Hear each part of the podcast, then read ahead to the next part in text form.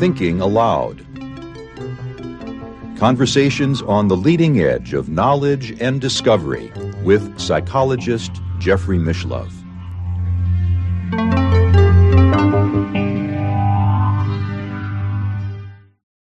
Hello and welcome. I'm Jeffrey Mishlove. Today we'll be examining the life and work of the Nobel laureate poet William Butler Yeats with a particular focus on his interest in magic. My guest is my good friend James Tunney. He is author of The Mystical Accord Sutras to Suit Our Times, Lines for Spiritual Evolution the Mystery of the Trapped Light, Mystical Thoughts in the Dark Age of Scientism, Empire of Scientism, the dispiriting conspiracy and inevitable tyranny of Scientocracy, TechBondAge, Slavery of the Human Spirit, Human Entrance to Transhumanism, Machine Merger and the End of Humanity, He's also written two dystopian novels, Blue Lies September and Ireland. I don't recognize who she is. And his most recent book is Plantation of the Automatons. James lives in Gothenburg, Sweden, and now I'll switch over to the internet video. Welcome, James. It's a pleasure yet again to be with you. Uh, always a pleasure to talk to you, Jeffrey. I'm looking forward to a conversation. Now, I'm very excited about our conversation today because I know many times across the 38 previous videos that we've done, Yeats has come up as an important figure uh, for worldwide uh, literary culture, for Irish culture, and in particular because of his prolonged and dedicated and deep interest in magic. Well, yes, we could. One of the problems with these figures is they're so big that you don't know where to start. But uh, by concentrating on the magic element, I think it, it, may help some people to understand a man who was known as a poet, who won the Nobel Prize for his poetry, but also was a, was a, a playwright and a, a novelist, and he managed a theatre as well and he was a senator, he was a, a statesman, so he was very vo- involved in a lot of issues. But sometimes this issue of, of of his magic is forgotten or left to decide by people who are not interested in it and regard it as silly, as W. H. Auden seems to have done. But he, he is a major figure, and uh, every time one digs a bit deeper, one finds some revealing fact which connects him into the story and the, the great narrative. When it comes to magic, I can think of it in two different contexts. One would be the actual ceremonial operations of a, of a magician. And I, I would summarize those by saying it's an exercise in, in willpower. You want to uh, achieve a certain goal through magical will. And on the other hand, he seemed to be dedicated to a, a revival of the ancient Irish traditions uh, that included a, a magical worldview. Yes, a very critical link between our previous conversations, and especially about the uh, Inklings, is the motivation for his magic and the motivation for his art. And in many senses, the magic came before the, the poetry, before the, the medium so his magic is a critical worldview for him. Occasionally he refers to it as mysticism, but it's not, and he wouldn't make any claims to that. So he's talking about magic. And the context of origin of his magic was, was very clear. That what he saw was, and particularly through the person of his father, and he had arguments with his father, kind of serious rows with his father about his father's embrace of science and rationalism to the exclusion of other worldviews.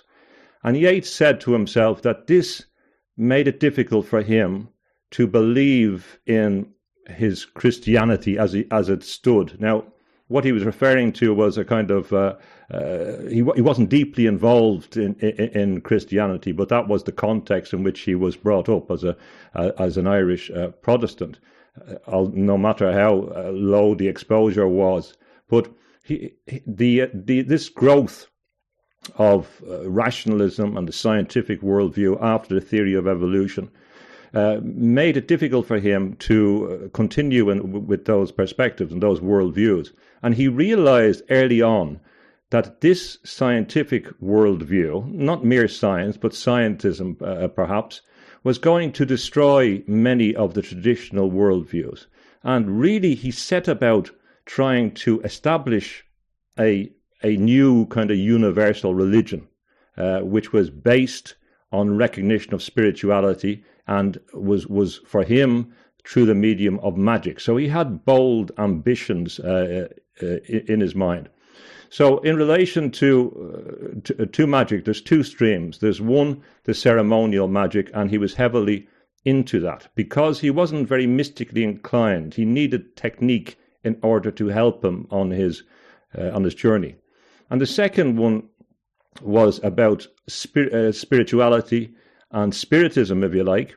And here, the the great figure in uh, who is the source of all the influence is, is Swedenborg.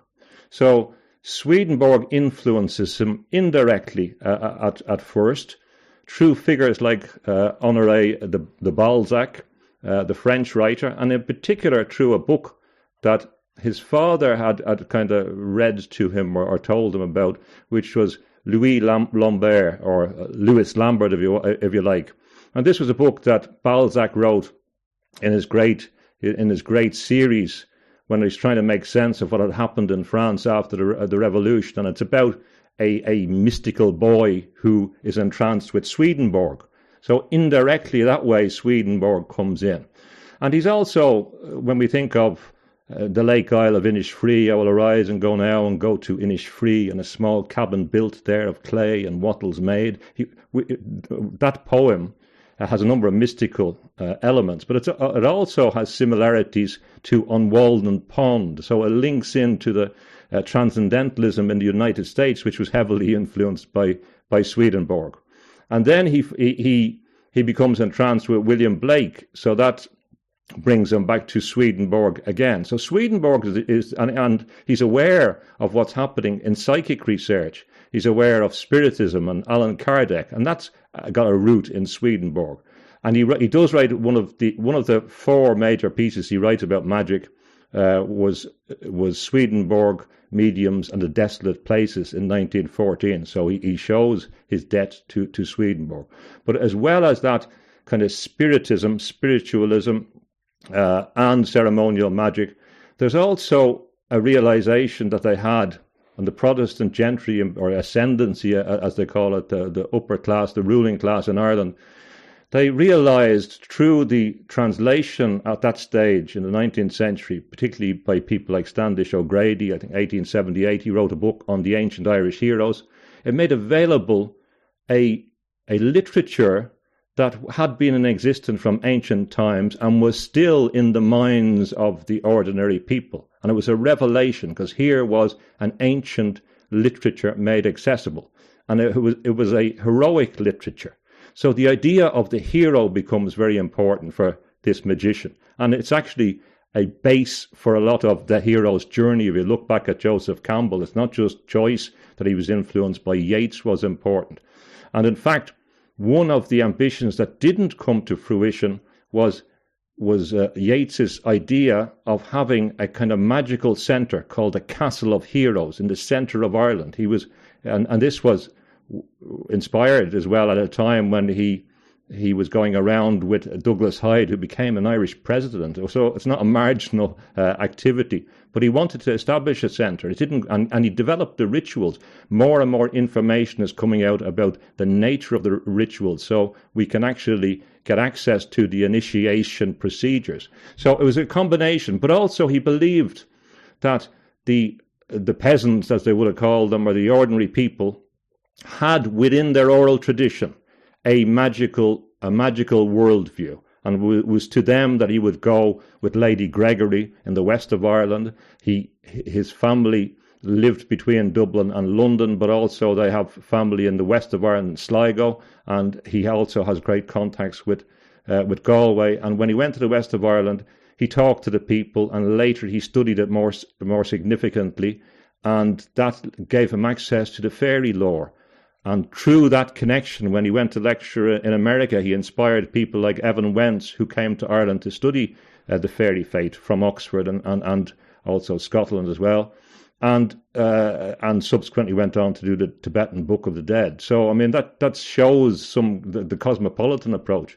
He was also influenced by the visit of uh, Mohini Chatterjee, who was a theosophist who came to Dublin in 1885, and he informed him about the nature of Indian thought, which was a central piece of his the architecture of his worldview for all his life. And in fact, the last book that he did was the, the ten books of the Upanishads with a, with a, a an Indian Swami, and they worked together on that in Majorca. So it, so there's a number of different currents, and it indicates that it was a pragmatic worldview that incorporated a whole range of views because he realized that they would have to fit in in order to combat this force which he identified with Thomas H. Huxley and John Tyndall, who was a, a, a scientist, he's, he's less well known these days, but he was a scientist from Ireland who was who was who was engaged in the usual suspects of, of study like crystallography, as we've talked about before.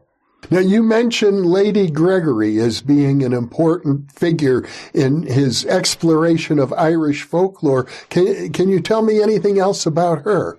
She's an interesting figure, and she uh, they they become friendly and he had a capacity, although some people suggest he had poor relationships with women, he had fantastic relationships with a range of women that he, he really respected and learned from.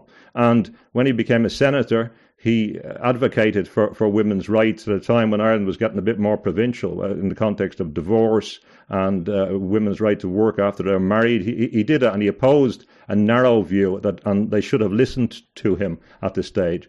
So he, he, he forms a very good connection with her and she is again there's a very feminine element to the spirituality. He saw he was surrounded when he went to London as well by a lot of very uh, advanced esoteric spiritual practitioners who uh, who were women, and Lady Gregory gave him access to the fairy tales.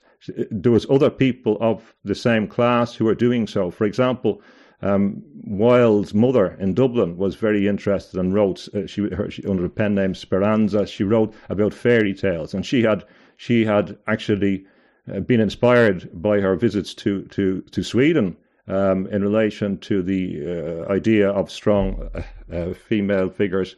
Um, so uh, she uh, she was she helped him in a number of endeavours, not least giving him space at a time when he was going through unrequited love, and she she also was involved in the establishment of the Irish National Theatre, which became the Abbey in 1904, that that Yeats manages and uses as a platform for his own theatre and for the theatre of other people, including uh, some of the individuals who would lead the revolution in 1916. So she was a significant figure in relation to recovering, and that's an, an important word, this recovery that we see in relation to Tolkien and uh, this act of recovery of an ancient. Uh, of an ancient way of thinking, an ancient worldview. And they realized as well, not only was there great wisdom there, but it was disappearing, and it would be disappearing with the with the kind of ripple effect from the great technological concentration uh, in, in London and the west of Ireland was in many ways an ancient society still. It was very underdeveloped, very uh, non-industrialized, and that meant that in many ways Ireland was 300 years before behind the rest of, of Europe. The disadvantage of that, you can say, in an economic materialist perspective, is clear, but it's not a disadvantage in a spiritual in a spiritual term because the oral culture meant that they weren't spiritually impoverished like the, the denizens and, and citizens of the of the metropolis. But but Lady Gregory was one of many many women around him that uh, uh, that was a big influence, uh, and and that this comes up again and again. You also uh, mentioned to me earlier that one of his uh, first influences was an Irish mystic about whom we've done a previous interview, A.E. Russell. In, in fact, uh, for viewers who are interested, I'm going to link to our earlier interview about A.E. as he was known. Yeah. I should say, of course, that Lady Gregory was a great, uh, did a lot of poetry herself and translations and was a significant figure and, and, and helped in that uh, actual endeavor. So he, he meets, his father uh, followed a well known uh, path to, uh, to penury by leaving his legal career and becoming an artist. Um, so uh, he didn't pursue his, his, his, qualifications and he became an artist. And uh, art was very important in the uh, Yeats household. His sisters were involved in, in printing and a number of artistic crafts uh, activities. Um, and uh, John, uh, his father, was an artist and had a studio in Dublin. So this is an important part in relation to the development of the, the mage or the magus, because if we put an eye in front of the mage, we have image, and image is an important part of his conception uh, of, of magic. And in, in particular, he has a, a, very important focus on symbols, as we can talk about. But he meets A.E. Russell at the uh, this, art school, and that leads to a fairly uh, long, long uh, interaction between them around the ideas of spirituality and magic and the ancient uh, lore of Ireland. And they're both, both Protestants, but they both had a, a deep love, affection uh, uh for Ireland. And uh, A. Russell directed him more to the poetry, away from being a painter, perhaps. He had an influence uh, in, in that perspective.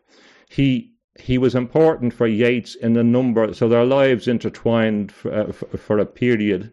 Uh, there was in most of the endeavours that Yeats did over a period of time. A. E. Russell was there. He was involved in the theatre for, for a certain length of time. But one of the interesting collaborations they had was in relation to the development of a Celtic mystery school. They wanted to create an order based uh, based in Ireland, which would be a magical order with the rites and pr- uh, procedures that existed in other magical traditions. They wanted to restore the uh, the Hibernian mysteries, I suppose. Steiner talks about the Hibernian mysteries as being the last mysteries that existed uh, into the uh, the modern world, and and it, was an important part in Steiner's worldview. So they in the 1890s when Yeats got involved in ceremonial magic, he had a team around him from uh, the order he was in, and he also had access to mystics outside. And what they sought to do was to invoke and evoke ancient uh, heroes, kings, druids to advise them and to interact with them. So he describes going with with A.E. Russell into the country and the druids appeared before them. And in the in the magic of the time, there is a a practice which is which is less well treated in the literature, whereby figures are mentally or magically projected before you. Now, this doesn't seem it's not always purely in the mind. There's great there's great uh, analysis of this, but it's more as uh, Terje Simonsen, uh, who you had on your program, ta- talked in his book, it's more what's called in, in Norwegian uh, a synkverving, a kind of sight twisting. So the, it's an idea of projection of figures before. Now that happens in, in magical rituals, but this is this is a wider concept, as well as some ability to enter into a territory. Now, this would be in, in a mental way where the groups of them went on a journey together into the mystic lands, back into ancient Ireland, and into the zones where they could meet figures like Angus, for example, figures like Oisin. So some of these figures that you see in his poetry were figures that they're claiming to have actually met in this magical way. So there's another level to the poetry that's maybe hard for people to, to understand. And when he was in London, it was uh, he, he he had met uh, Samuel Mathers at the British Museum, becoming involved in magic over there. And one of the techniques that they used a lot was the invocation of mental images through the use of symbols. So there was an actual practice using cards that they call or, or tattvas, and and they also used talismans. So these would invoke uh, shared images, and they would use them to invoke shared images, and they would enter into the terrain. So this presents another possibility when we come to uh, think about the Inklings, and we've talked about, and their worlds of, of uh, mythopoesis. And of course, Yeats is, is, is engaging mythopoesis. Um, but uh, the idea that actually there is a kind of magical invocation of a fantasy land, which, or a land which in some way exists or is capable of being sh- uh, shared. But A. A. E. Russell was an important collaborator who sh- who was as excited by this heroic phase and who saw that there was a counterpoint to the kind of the dying as the stagnation within Christian culture, whereby it had been reduced to adherence to rules without any general spiritual growth, and also in a context where it could be used to polarize in an Irish context. So, so they were arguing always for an active spirituality. And Yeats wasn't interested in, in, in passive spirituality or even passive suffering. He wouldn't, as an editor, publish poems that, uh, about the First World War that he saw as merely about passive suffering. It had to be something active that you took ownership of. So, yes, uh, A.E. Russell is an important part of, of, of, of many around him. And you mentioned Samuel Mathers, who was uh, the founder or one of the founders of the Order of the Golden Dawn, which which was a magical order. And I, I certainly want to talk about Mathers and and the Golden Dawn, but actually, I understand from our pri- previous conversation that even prior to his involvement with the Golden Dawn, he was a close associate of Madame Blavatsky and the Theosophical movement and their inner esoteric circle. That's right. And an important part in all this is to remember that Ireland and India are in the same constitutional arrangement in the British Empire. So there's, a, there's an Indian influence in Dublin before we have the Californian influence later on. That pe- people forget about this context. And there's a figure, Jar- Charles Johnston, who he was he was friendly with, uh, and he introduced him to uh, theosophy at the start and Hermeticism. So there's a Dublin Hermetic Society that Yeats is uh, uh involved in.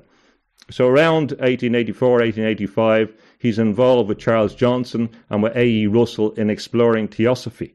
And this is this becomes important.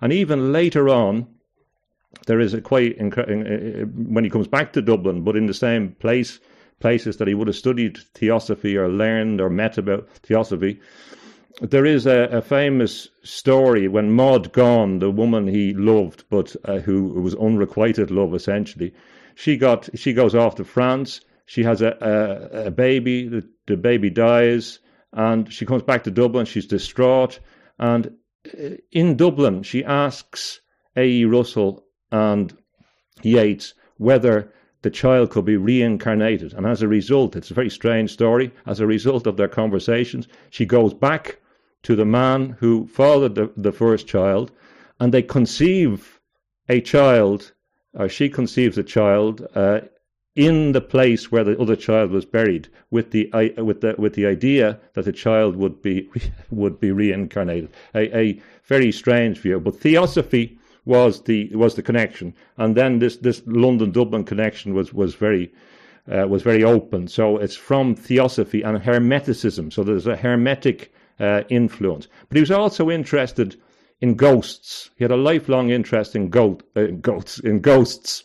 Um, in 1913, as a member of the Dublin branch of the Society for Psychical Research, he does a presentation on, uh, on Halloween on, on ghosts, and he offered himself at this period to stay in haunted houses uh, when there were people were investigating them. So he was he was a, a bit of a, a ghost Hunter. And when he comes to London, he also joins the Ghost Club, which was an earlier uh, endeavour of psychic research before the society w- was set up, and it has it was set up, I think, in 62, and its roots going back to the 1850s. So this this was an interesting reaction from the uh, the intelligentsia, uh, in some senses, to the uh, scientific worldview. But so so we have his interest there in Indian philosophy uh, in in Dublin, in I- uh, Irish uh, ancient stories, ancient lore, in Hermeticism to whatever degree it's difficult to identify,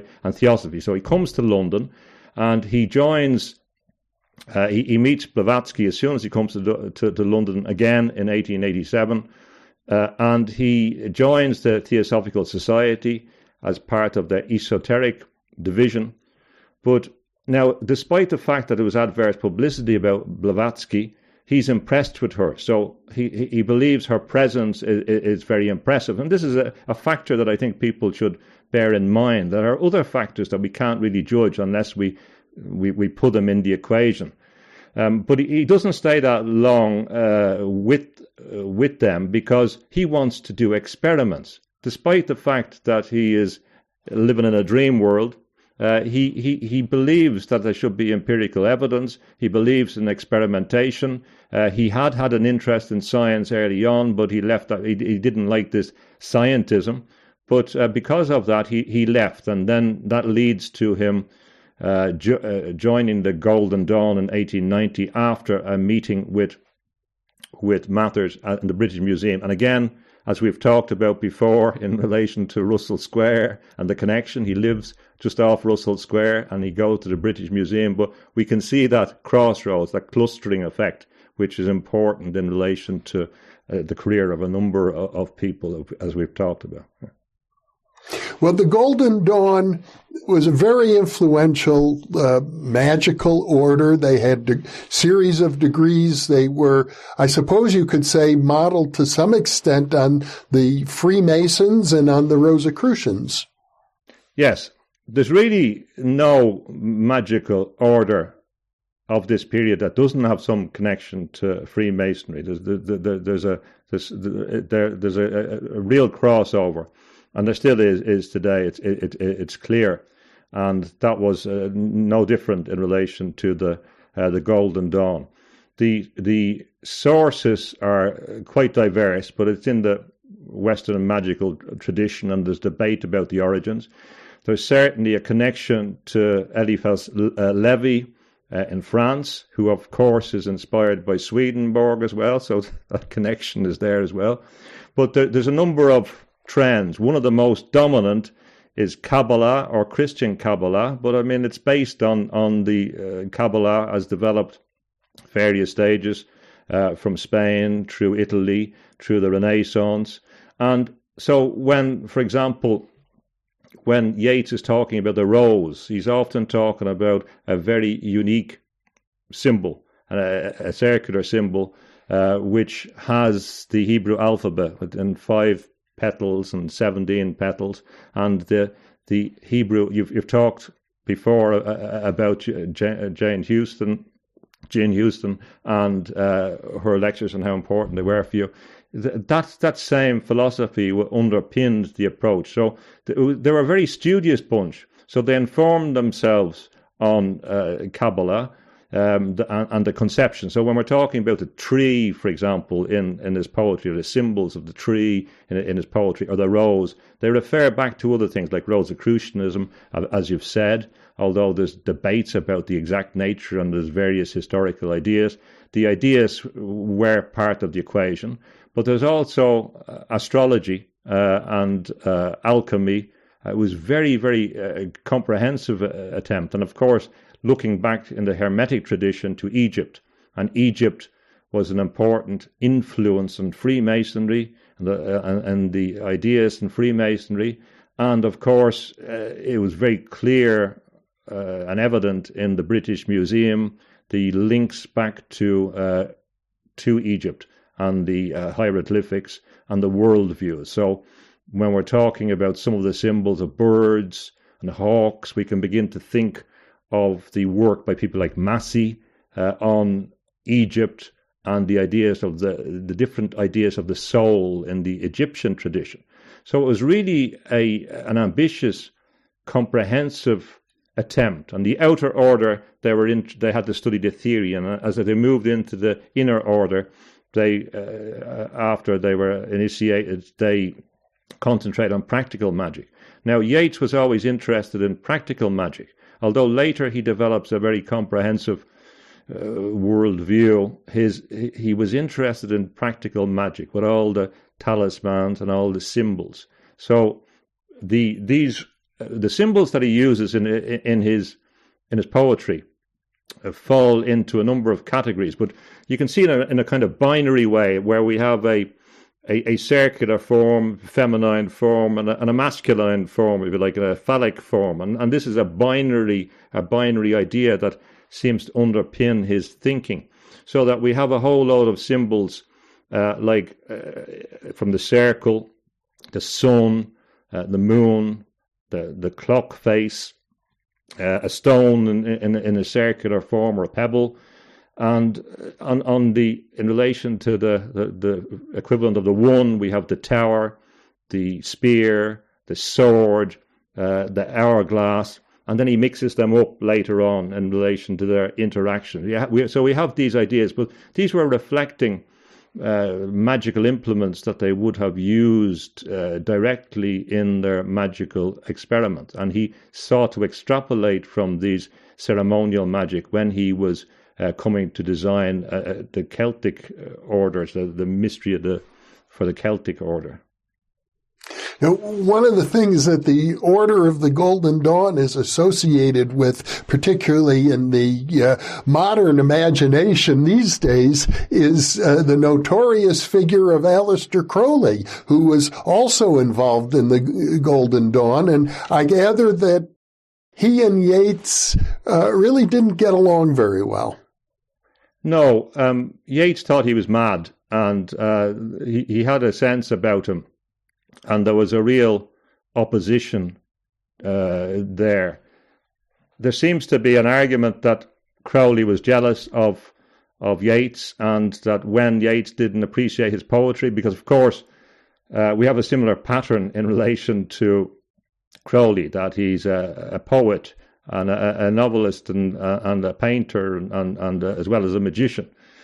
So he and of course his name Aleister was a was a made up reference to Scotland uh, to uh, emphasize his Celtic uh, background, and later he, he comes to define himself as an Irishman, although uh, that's not not true. Yeah, but the connection was important. Uh, it doesn't seem to be, at least. I mean, there's the debate about some of these issues. Like Yeats thought that Blake was from an Irish background; he was convinced about that, but most people don't think think that. So it comes to a head when there was a there was a number of crises for the uh, Order of the Golden Dawn later on in, in the century, and this involved uh, this involved a, a, breakdown of relationships, uh, documents being released that shouldn't have been released, secrets being disclosed, and some figures coming in and associating themselves with the order uh, unjustifiably. So it eventually led to court cases uh, and scandals about initiation by, by people that uh, that associated themselves uh, unjustly, perhaps, with the organisation. So Mathers went to uh, to Paris. Uh, he's uh, married to Ber- Henry, Henri Bergson's sister, who, who, who Yeats had uh, contact with as well. And Mathers sends Crowley to London to retrieve documents in 1900.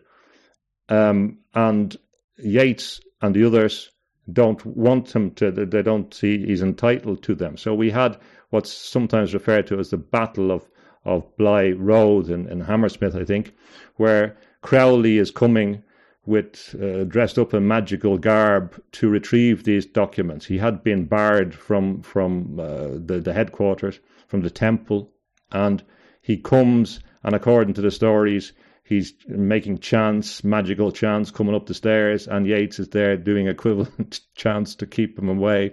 And eventually, he re- he resorts, he, he, kicks him down the stairs, according to the story. Um, and there's a case that Crowley uh, loses, and kicking him down the stairs uh, in Glasgow, they say, "Well, that's magic," you know, they might they might say, but. Uh, that that tension was w- w- that tension was was there, Uh, and it continues. There's another interesting connection. Um, of course, Crowley gets the Book of the Law and Thelema uh, through channeling, uh, and this is what uh, subsequently um, Yeats does when he marries in 1917. Uh, Georgie or George Hyde Lees, his wife, begins to to channel uh, from divine instructors or spiritual instructors uh, to to him, and this had happened in relation to Crowley. So it was a she may have, have had the inspiration from that previous previous uh, arrangement. But the Book of the Law in 1904, um, for me, was anticipated to some extent in, in, in its the feeling of it by a, a, a story that Yeats wrote in 1897 called The Tables of the Law.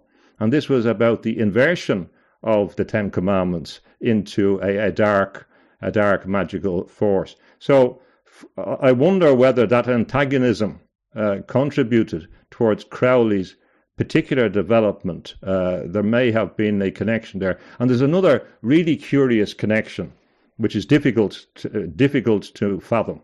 Uh, in 1916, the revolution happened, and Yeats, as many, were surprised that they had gone ahead with the rebellion.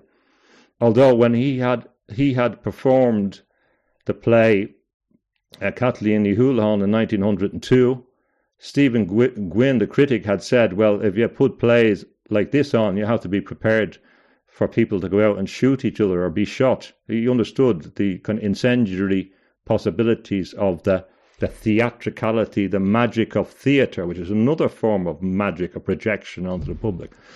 So after 1916, when Yeats writes, he waits a while to write it because it, was very uh, difficult period. He writes a poem uh, Easter 1916, and he's asking himself whether his words had sent people out to be shot. So whether his play and his poems had inspired these people, which no doubt some of them did, to be involved in an uprising which involved a number of poets and the signatories of the, of the proclamation of the Irish Re- Republic. And furthermore, uh, he had put Cuchulainn, the ancient Irish warrior, on the stage in his plays. And again, this is a kind of invocation or an uh, evocation of, an, of a figure that they believed was real uh, ontologically.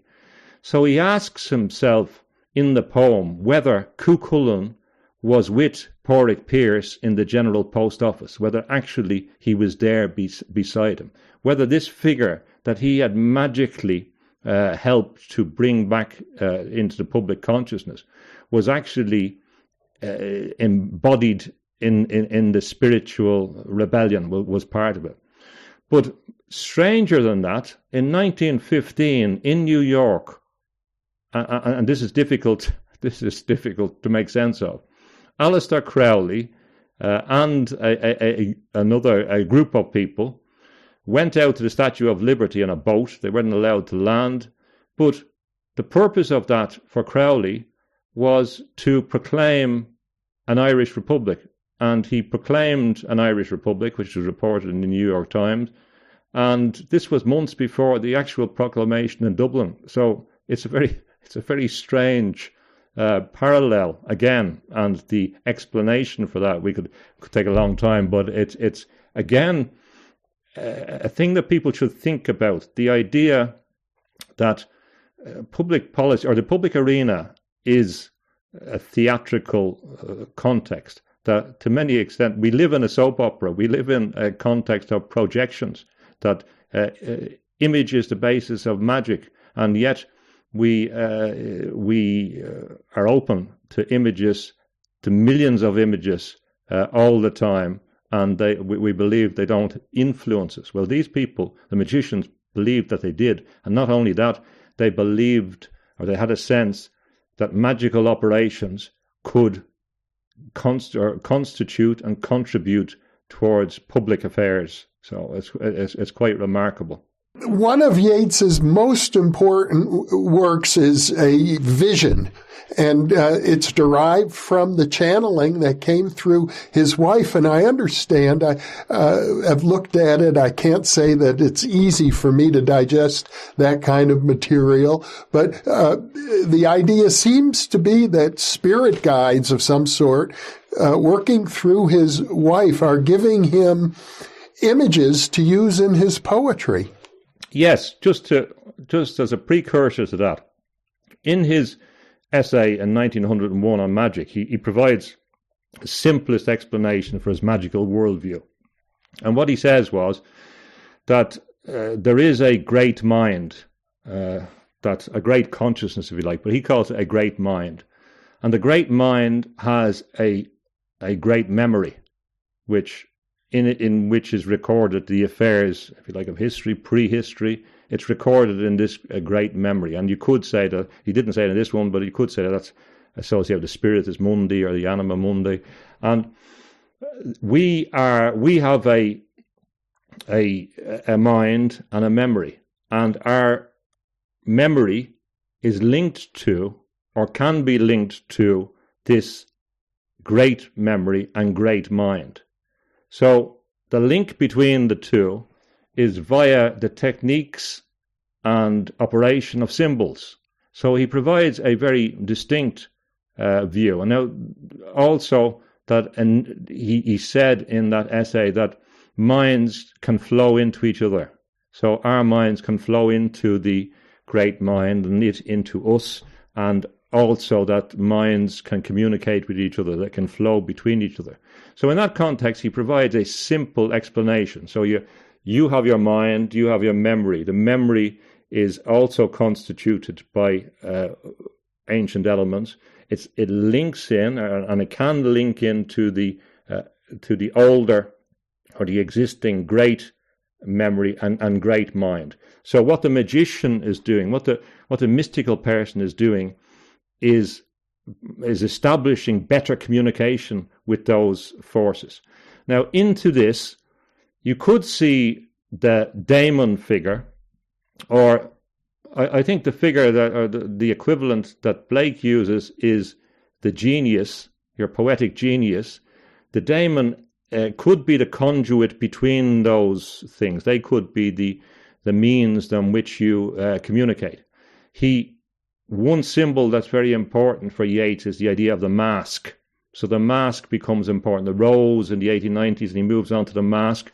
And the mask, we, we, we can trace that back uh, through the, the, the, magical literature, uh, through the ancient literature. The mask is often used by a magician. It's used for a number of purposes, not least if they're engaging in astral travel so that they, they will appear differently. Um, but Yeats sees it as a deep, as a technique that enables you to uh, develop your anti self. So, in many senses, Yeats is a precursor of what Carl Jung later uh, writes about. And a lot of his interest in symbols, his interest in mass, his interest in equivalent to the anima and the animus, it kind of anticipates a lot of what Jung uh, is doing. But instead of having the, the, the kind of dark side and the dark self, Yeats has the anti self, which uh, means different things in, in his complex vision, but it, often means the elements of you that you don't have, the things that you need. So instead of looking inside at your bad bits, it's an idea that you can expand your good bits or you can accommodate other things as far as I can see. So the mask was often uh, a, a device as well to, to contact with your daemon. Now, what the daemon is varies. Um, there's two different constructions, at least, we could put on it. We can uh, we can well there's there's a number there's three. One we can see it as as our subconscious or as a uh, the collective uh, unconscious or accessing those elements in, in, in a Jungian sense. Um, and if we go back in the uh, as we've talked about be- before with Suhrawardi and the Persian tradition and Corbin we have the the man of light the person of light as well the the, the, double um, now Steiner says that in the in the Council of Constantinople in 889 that the, the, the, the Catholic Church abolished the spirit. There, there, there, used to be a two a two spirit doctrine. There was the soul and there was the spirit, and he claims, uh, it's subject to interpretation, that that used to be there in the early Christian tradition, but it was taken away. So there's this idea that we have our spiritual body as well. So the daemon could be just that. But there is also the sense that the daemon is the uh, historical, or could be historical figures, figures that uh, are attracted to you, either because sometimes because they're different from you, or they are instructors. So there's this idea of instruction. There is a strong idea that comes up in uh, in the literature and various contexts of a cosmic cl- classroom. People often experience this when they're asleep. They're, they feel like they're being instructed and they come up with information that they couldn't have had through other sources. It's noetic kind of instruction. So what it is is is unclear. All those possibilities are there, but it, it's a a muse, a source of inspiration. Uh, sometimes he's dealing with these in, instructors at a higher level. Sometimes he's dealing with uh, his daemons. Sometimes he's dealing with particular spiritual guides like Leo Africanus, who used to come through in seances. He was very interested in seances. He attended seances uh, regularly, and through that, he had figures that came and uh, dialogued with him. Some of them particular figures, uh, and some of some of them important. So so from his simple his simple explanation he, he uh, of magic through other works like as we talked about Swedenborg uh, that that, that uh, essay and also another work which is uh, per amica uh, silentia uh, lunae he comes to the vision in 1927 and by now he had won the Nobel Prize. So I think in his head he probably thought he was a he was a great scientist as well. So he sets up a very comprehensive and difficult uh, system, which involves it revolves around uh, phases of the moon, 28 phases with particular characteristics, uh, highly astrologically astute, which uh, indicates patterns in the human psyche, in world history. He uh, helps him to look at the phases of world history to advocate a theory to suggest that we're coming to the end of an era, that the Christian era is over, uh, that these that that history, the psyche, the great mind works in accordance with, with, with certain principles. And in this is a key, one key symbol which has to be mentioned is the gyre, uh, or gyre, if you like. And this is, if you like, a, a spire, a cone, or a spiral. And, and this idea is important to, to remember if you're ever reading his poetry. He had this idea that a lot of a lot of the world can be explained by one force which starts off and spirals and expands to its utter outmost limits, and at the end another figure spirals back. So when so there are natural phases of things where they contract and expand and contract and expand. So the sea, it's like the yin and yin and yang. It it works. It can work repeatedly like a DNA sequence. It works in relation to cycles uh, of history. So he would. It can lead to a certain fatalistic view where you believe something has expanded too much and it's going to uh, it's going to contract. So it ties in with some of the ideas of Nietzsche, who had some influence on him, and also to Spengler. Um, but uh, it, it's an interesting uh, idea uh, that he uses, and it's it's also related to a fundamental idea uh, associated with the heart. The heart is one of the recurrent symbols that he has in his literature, and uh, he's, uh, he's, of course he's referring to the physical heart, but more importantly, he's referring to the mystical heart, even the sacred heart, and the movement of the heart, as we know in, in a lot of the traditions, is consistent with the idea of the universe that we're moving from a contraction and expansion, contraction and expansion, and, and the blood flowing uh, through it. Uh, so this this idea of, of, of activity and repose, activity and repose, is a fundamental uh, idea, a, a, dual kind of inter, interaction with, with some other substance that appears in it. So so the vision should be seen as a comprehensive development with his cosmic instructors, um, uh, of his his simpler uh, worldviews. But uh, although a lot of people have not made a lot of his comprehensive system, it may happen that uh, it will be revisited and reinterpreted and simplified uh, for for for the future. But it certainly draws on a lot of uh, a lot of ancient mystical literature, and there are uh, insights that that one can come to in different ways. It's it's it's it's curiously quasi scientific or me- mechanistic uh, in in its worldview. But what he meant by it was that we really had to attune ourselves into the natural world, into the the cycles of the moon, into the subjective and objective interactions. We see he, he saw the moon and sun as, as having different functions uh, through our connections with the planets and the universe. So there's a there's an element of a medieval worldview or a worldview that Paracelsus might have recognized. Uh, and uh, again, I think one, one should approach the vision with a kind of open-minded, uh, kind of fluid approach, and not get too hung up on it, but uh, look for the insights that that are there. And he used it to provide a, a way to look at historical figures or historical phases, and it may provide insights if one uh, approaches it with a, a kind of poetic looseness. Well, I would imagine that for probably most of our viewers, uh, they've heard the name of William Butler Yeats, but he's sort of one of those oh, dusty old uh, white male figures of uh, literary history. What is his relevance today? What what can we say about his influence on our lives?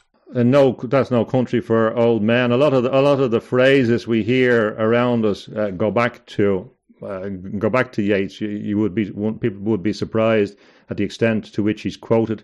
He's out of copyright now, so it's easy for people to to re- reproduce him. Uh, he's been turned into songs, but what he is doing is starting this uh, tradition of recognition of the force of the technical society, the technocratic society, the technological society. He sees the deadly effect uh, of modernism. He becomes friendly with William Fletcher Barrett uh, in Dublin, who was the who was uh, who had worked with John Tyndall in his laboratory, and he came to Dublin and he he engaged in uh, par- in your business uh, in parapsychology and, and, investigation of paranormal activities and psychical research. And Yeats uh, knew him. And that was part of a reaction to the overextensive claims of, of science and scientism and imperial scientism. Yeats saw that straight away. And through his wide, magical, poetic view, what he's saying is that the imagination is uh, the most important thing. So the imagination, therefore, it fits in with the the impetus and uh, and the intent of the Inklings. It fits in with William Blake, who he worked on. He published, he edited w- William Blake's poems when he goes to London when he was a young man, and they discovered some poems that had been forgotten about. So he's very important as a proponent of William Blake's view. So William Blake, of course, is the great proponent of the imagination as is uh, uh, Swedenborg. He was also influenced by Boehme. He was also very influenced by the Greeks, by the Neoplatonists, uh, by Plato, by the pre-Socratic uh, philosophers like like uh, Empedocles, who who gave him some of the uh, ideas about about the Gaia. So what he provides is a channel to a continuous pattern of resistance against uh, unduly narrow perception of the world. And in the book, uh, Louis Lambert by Balzac, the, the, the student who is obviously a representative or a reflection of uh, Balzac himself, he's, he's kind of bullied at school and they call him poet and Pythagoras, which doesn't seem that, that bad, but uh, they were referring to the fact that the boy was getting interested in ancient ancient Greek and a, a, a bigger worldview and uh, worldview, and uh, Yeats would have been interested uh, in that as well. He was he was influenced by uh, Oscar Wilde as well, who he knew. Uh, through his through his activities anticipating the Inklings. He he formed. He was involved in the Rhymers Club, the old Cheshire Cheese in London, and he he was trying to provide to mobilize the artistic movements, for example, of symbolism and decadence, to a, a, a, towards his religion. So what he's doing through his whole life is is saying that the uh, ancient traditions are relevant. They're fundamentally important to the development of human consciousness, and that we have been fooled by the idea of what he called a sentimentalist. So he believed that a person who lived in the sense world and didn't see anything else was a sentimentalist with the implication there of an undue concentration on feeling to the exclusion of anything else. Now, we concentrated that with, if you like, the poet or the person who lived in reality. So the person who engaged in the real world with a capital or they were engaging in reality. So the other people were, were misled. And if we look at, he provides a choice to us. He, he provides and points to uh, an enchanted, meaningful world in contrast to a, a nihilistic uh, science, uh, world dominated by scientism, which leads to disenchantment and disillusionment. And another person who didn't appreciate uh, Yeats uh, to, to, to, some extent, and uh, and uh, was Samuel Beckett, although he came from the same class. And it strikes me that well, Samuel Beckett was an interest, and he went through psych, uh, psychoanalyst in, in, the Tavistock Clinic, again near Russell Square, and met Jung on that early on. Uh, so, so he had uh, great issues and, and portrays, in many sense, a kind of nihilistic worldview. And when you come to compare the work of William Butler Yeats to the work of Samuel Beckett, who I like in other respects, but if you look at Waiting for Godot, the more I think about it in relation to where he came from, uh, in relationship to Yeats, is that Waiting for Godot is a representation of his spiritual world in some senses. It has curious resonances with the world that Yeats described, equivalent to the Bardo plane that the person who hasn't engaged with their spirit, who hasn't engaged in the spiritual world, can find themselves lost and a, a, husk of themselves in the next world, not knowing where they are. And as I was reading his descriptions recently of uh, the afterlife, he wrote a lot about uh, moving on to the next plane and what happens, which has which reminded me sometimes about uh, Arthur, your mentor Arthur uh, M. Young uh, there is some similarities in relation to the description of descent into into being and escape, and, and there's right angles there uh, as well. But to some extent, the vision presented by Beckett is a bleak vision, uh, which is meaningless, uh, with vague kind of humor uh, in it, and it mirrors what Yeats is describing as the of the world of people who are lost in the next dimension. It struck me very forcefully uh, when you look at some of the comments uh, of uh, by Beckett on on the spiritual worldview and that kind of existentialism uh, in in France that that he was mixed up in or had connections with. Uh, that really he is describing a spiritual world as well, and a spiritual world in the next on the next plane. So uh, why he is relevant is he provides through his deep psychological explorations, a sense of what uh, what Lewis would have called a deeper magic. It's deeper than the, the, the, the, the dark magic. And this is a magic associated with knowing yourself on, on a deeper level and about knowing the, if you believe in reincarnation, the incarnations you have been in before, of getting access to the embedded consciousness that is inscribed in, in your own consciousness and making sense of the archetypes. He has a whole range of symbols for archetypes from, from the fool, the beggar, the king, uh, that appear in his work. Again, anticipating to some extent uh, the work of Jung. And he provides in it a way of looking at the world, a way of looking at yourself, uh, which is magnanimous and exploratory and cosmopolitan. And in it, he is capable of seeing his relationships in a mythic way, for example. I mean, his relationship with Maud Gonne, looking from outside, is it, it, looks he, he, persists in asking in her hand for marriage, uh, uh, even when it's clear she's not going to, to marry him.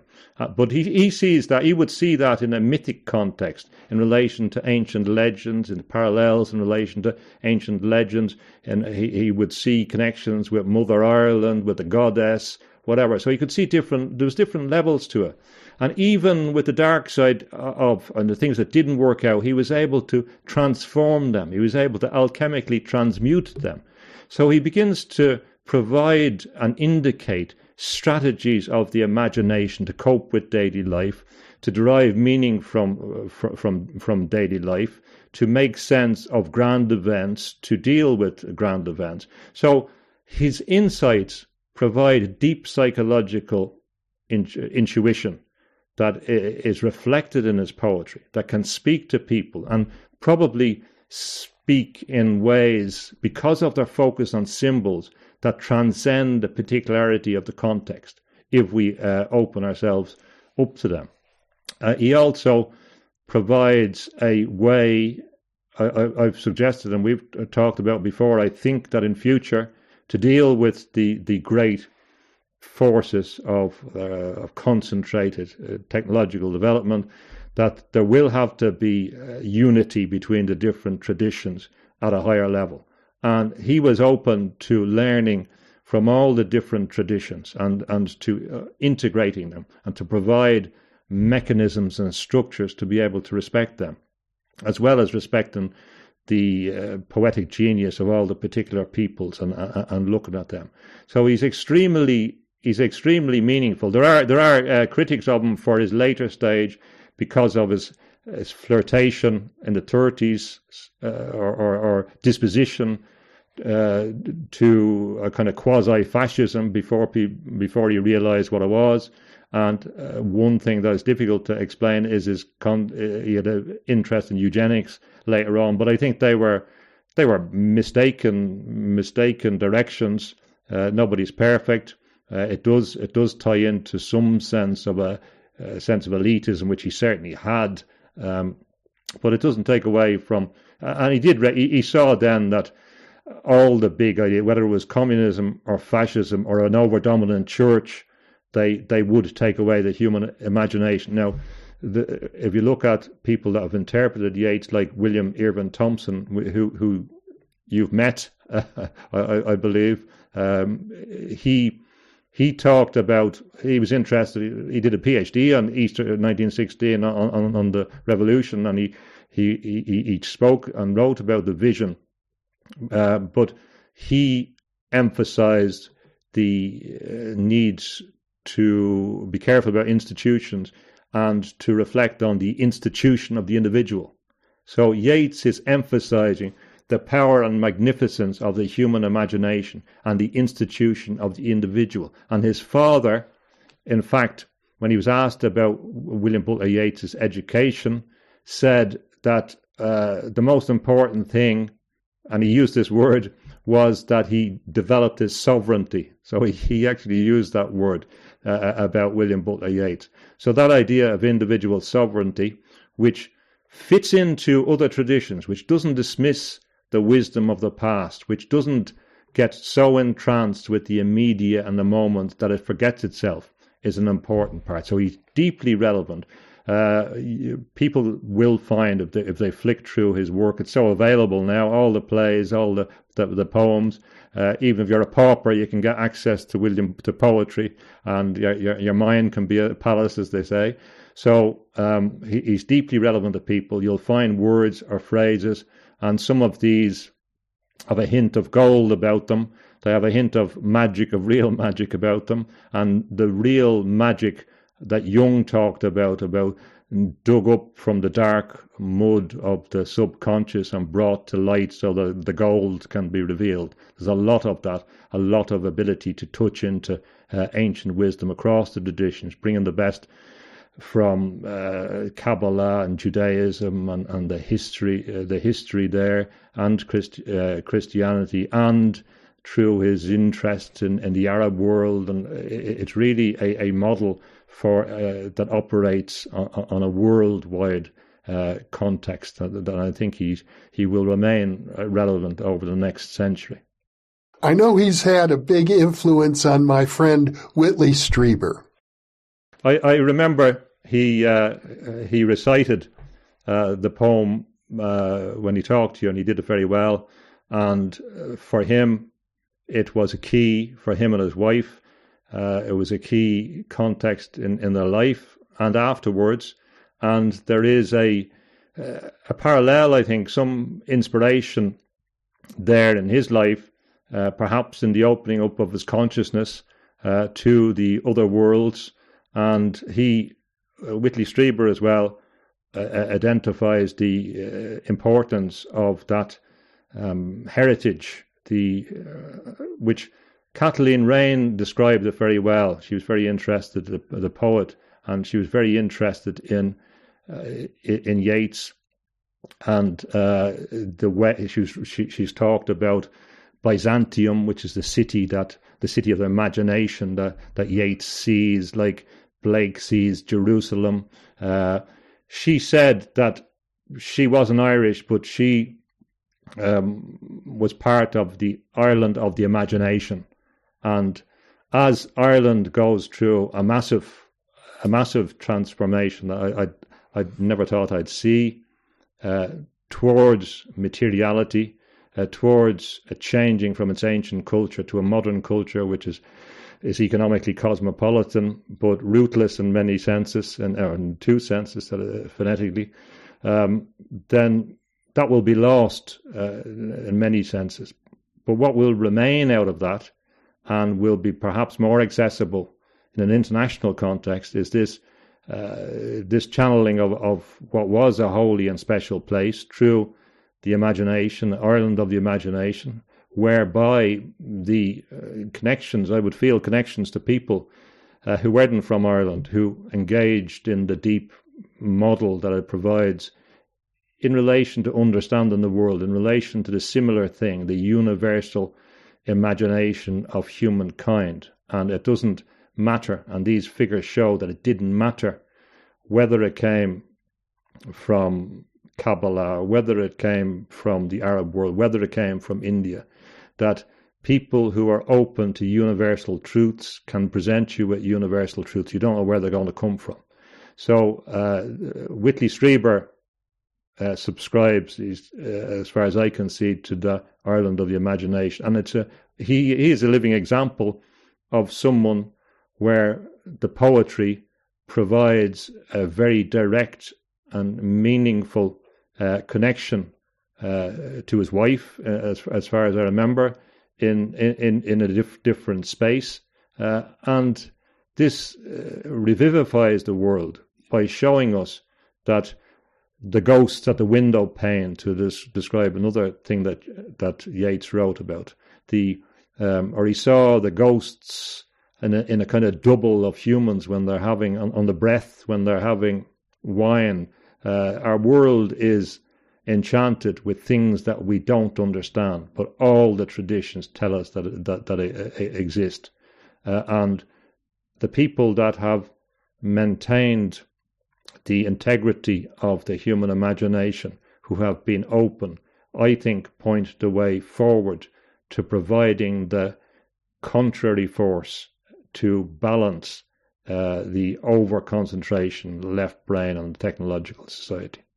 Well, I see right over your shoulder our viewers uh, who have been with us for the past hour or more uh, have seen this image of Yeats that you yourself have, have painted. And I'm pretty sure, since you're a poet yourself, you find inspiration as well in his poetry.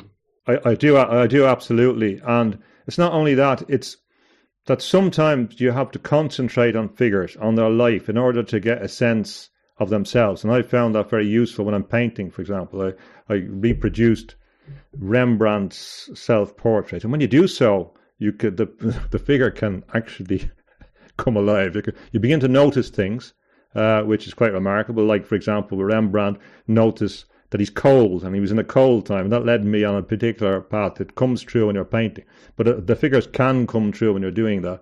And it makes you think about them or empathize with them. I was thinking about y- Yeats as the young, the young magician and what it meant to him and, and, and what it was. And curiously, what struck me when I was doing that was, and when you look at the, some of the older pictures, was the resemblance between him and, and the face and Harry Potter.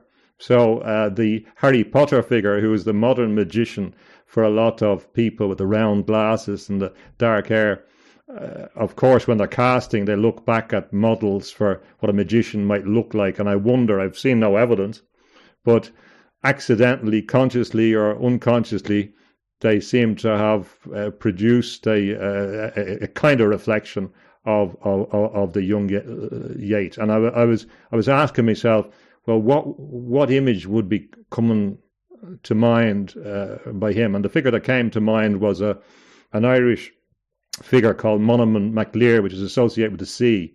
So my sense was that that uh, there was something he would have been preoccupied with something associated with the sea. That was what, if you like, came up, and there was sort of have a representation of that figure, and almost. And then recently they've had they were shown pictures of nuclear weapons being detonated in the west of Ireland and waves engulfing engulfing Ireland, and a, it kind of prefigured in a way the, the, some of the senses that, uh, or, or, some of the ancient stories Colum Columkill talked about. Well, the sea in Ireland, but um, so uh, the the symbols and figures are an active part of your own imagination.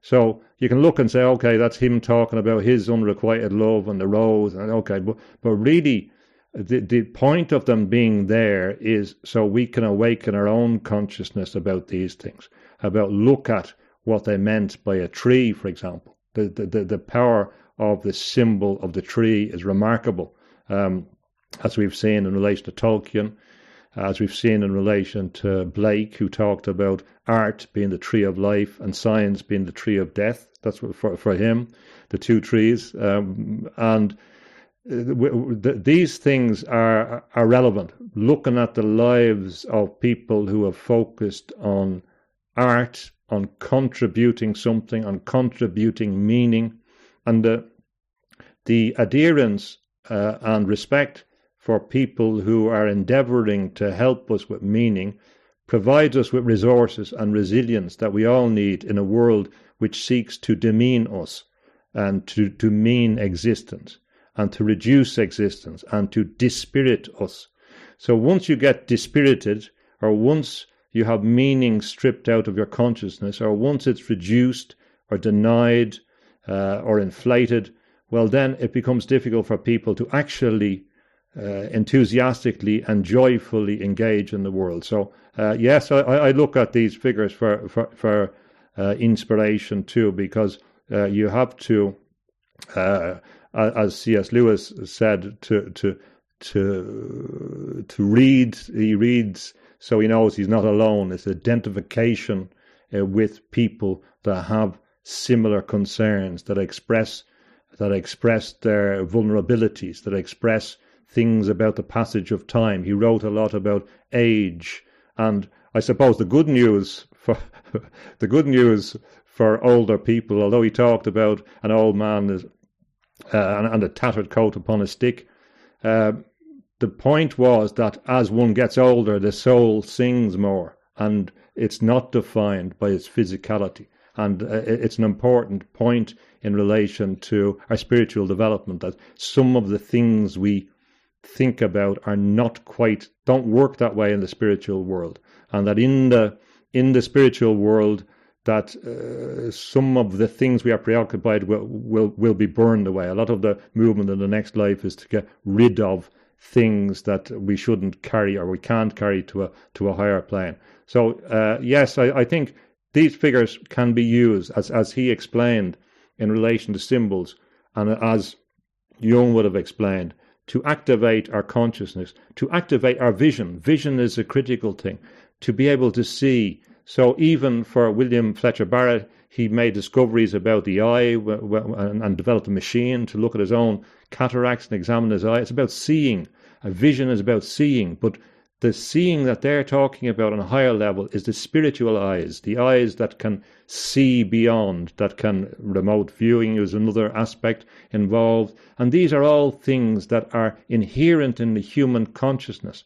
So, uh, yes, I, I, would recommend that if people are beginning to look at some of these figures, uh, they're referring to symbols that they should actively engage with. So you read the poem about the rose, well, f- f- begin to understand that this is a deep philosophical and mystical thing that can actually operate in our consciousness, not just on your mind, not just in compartmentalizing them in a left brain. They can actually work as as as figures or symbols or initiators uh, to. And you talked about self-initiation. Uh, art, in many senses, is involved in the initiation into a different worldview to, to break out of the shell of the limitations of part of your brain that seeks to particularly be influenced by the external world that wants to project a limiting view on human consciousness. So yeah, I find those I find certain figures very inspirational and I go back to them and I use them. I think that's a, that, that's really the thing. They you, you interact with them and you, you, you play with the figures you use them, you reflect on them, and you will get something back because they were seeking to give something. Well, in closing, James, uh, is there a, a, favorite poem of Yeats that you would like to share with us? I, ha- I had, uh, I could recite a few poems, but there's, I, I think in a lot of the po- poetry work, people come back to a few recurrent poems and they become familiar to, to people. And the poem that came to mind when I was the one that came. It just came to mind. I don't. I don't know why, um, but it was a poem called "The Two Trees," and if you don't mind, I'll, I'll, read it to you. It comes in two parts, just to kind of anticipate it. Maybe a bit useful. There's two parts: there's a bright side and then a dark side, and the the trees. Again, I, I've referred to what they may may mean, but of course in, in the Golden Dawn and that the, the, the tree of life was there and, your the grades were associated with ri- rising up the the the, the Sephira and uh, his, Yeats's vision was of energy coming down through through the the, the, the Sephira through the tree of life and rising up. You had to rise back up through it and that was the same a magical idea so we had we had Blake's two trees as well art and science or scientism as opposed to to to, to good uh, the good science. So so that's in it, and, and he talks about the glass, and it's, I just want you to, to think about the glass and gazing at the glass. So gazing at the glass, of course, refers to a mirror, and a mirror is an important symbol. But uh, because of the persistence of, of the symbol in time, I think the glass today refers to the screen, to, to television, to mobile phones, to the Black Mirror, to scrying, whatever. And I really think it's it's it's relevant in that context. So so gazing at the glass, I think, is a um, it was prophetic in relation to, to just to, to, to think about it. Um, and again, it's a mystical thing. So there's different levels. So he's talking about uh, to his beloved, but the beloved could be his. I see it as his daughter uh, uh in this uh, context. And I am struck. It's a thing that even in my lifetime, Jeffrey, uh, for young women, the way that technology and the media have made young women and young men now obsessed with their appearance in a very deleterious way. It's it's a kind of a crippling uh, thing uh, associated with corporate desires to sell products and marketing, but it's a deadly it's, it's a deadly disease. And uh, in this, all of these again, and and, and boys and girls are, are, are developing masks to to hide their their uh, themselves, and really uh, the important thing is what's behind it is is the tree of of life in them, the spiritual tree, their spiritual capacity, and um, that's a context in, in, in which which uh, comes. Okay, it's called the two trees. Uh, beloved Gaze in thine own heart. The holy tree is growing there. From joy the holy branches start, and all the trembling flowers they bear. The changing colours of its fruit have dowered the stars with merry light. The surety of its hidden root has planted quiet in the night. The shaking of its lofty head, leafy head, has given the waves their melody, and made my lips and music wed, murmuring a wizard's song for thee. There the loves a circle go, the flaming circle of our days, gyring, spiring to and fro in those great ignorant leafy ways, remembering all that shaken hair, and how the winged sandals dart, thine eyes grow full of tender care, beloved, gaze in thine own heart. Gaze no more in the bitter glass. The demons with their subtle guile lift up before us when they pass. Or only gaze a little while, for there a fatal image grows that the stormy night receives, roots half hidden under snows, broken boughs and blackened leaves. For all things turn to barrenness in the dim glass the demons hold, the glass of outer weariness made when God slept in times of old. There, through the branch, broken branches, go the ravens of unresting thought, flying, crying to and fro, cruel claw and hungry throat, or else they stand and sniff the wind and shake their ragged wings. Alas, thy tender eyes grow all unkind, gaze no more in the bitter glass. James Tunney, once again, a very thought provoking and delightful conversation. It's been uh, an enormous pleasure to be with you and to probe into the, the life of this very seminal poet. Uh, again, thank you for the opportunity. Thank you for your inputs and your contributions to this uh, discourse and uh, you've you've got honorary citizenship of Ireland of the imagination, Jeffrey, for, you, for your work, for your work in, in bringing some of these figures to a wider public consciousness through our conversations.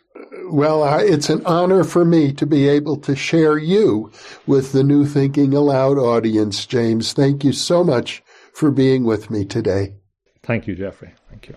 And for those of you listening or watching, thank you for being with us.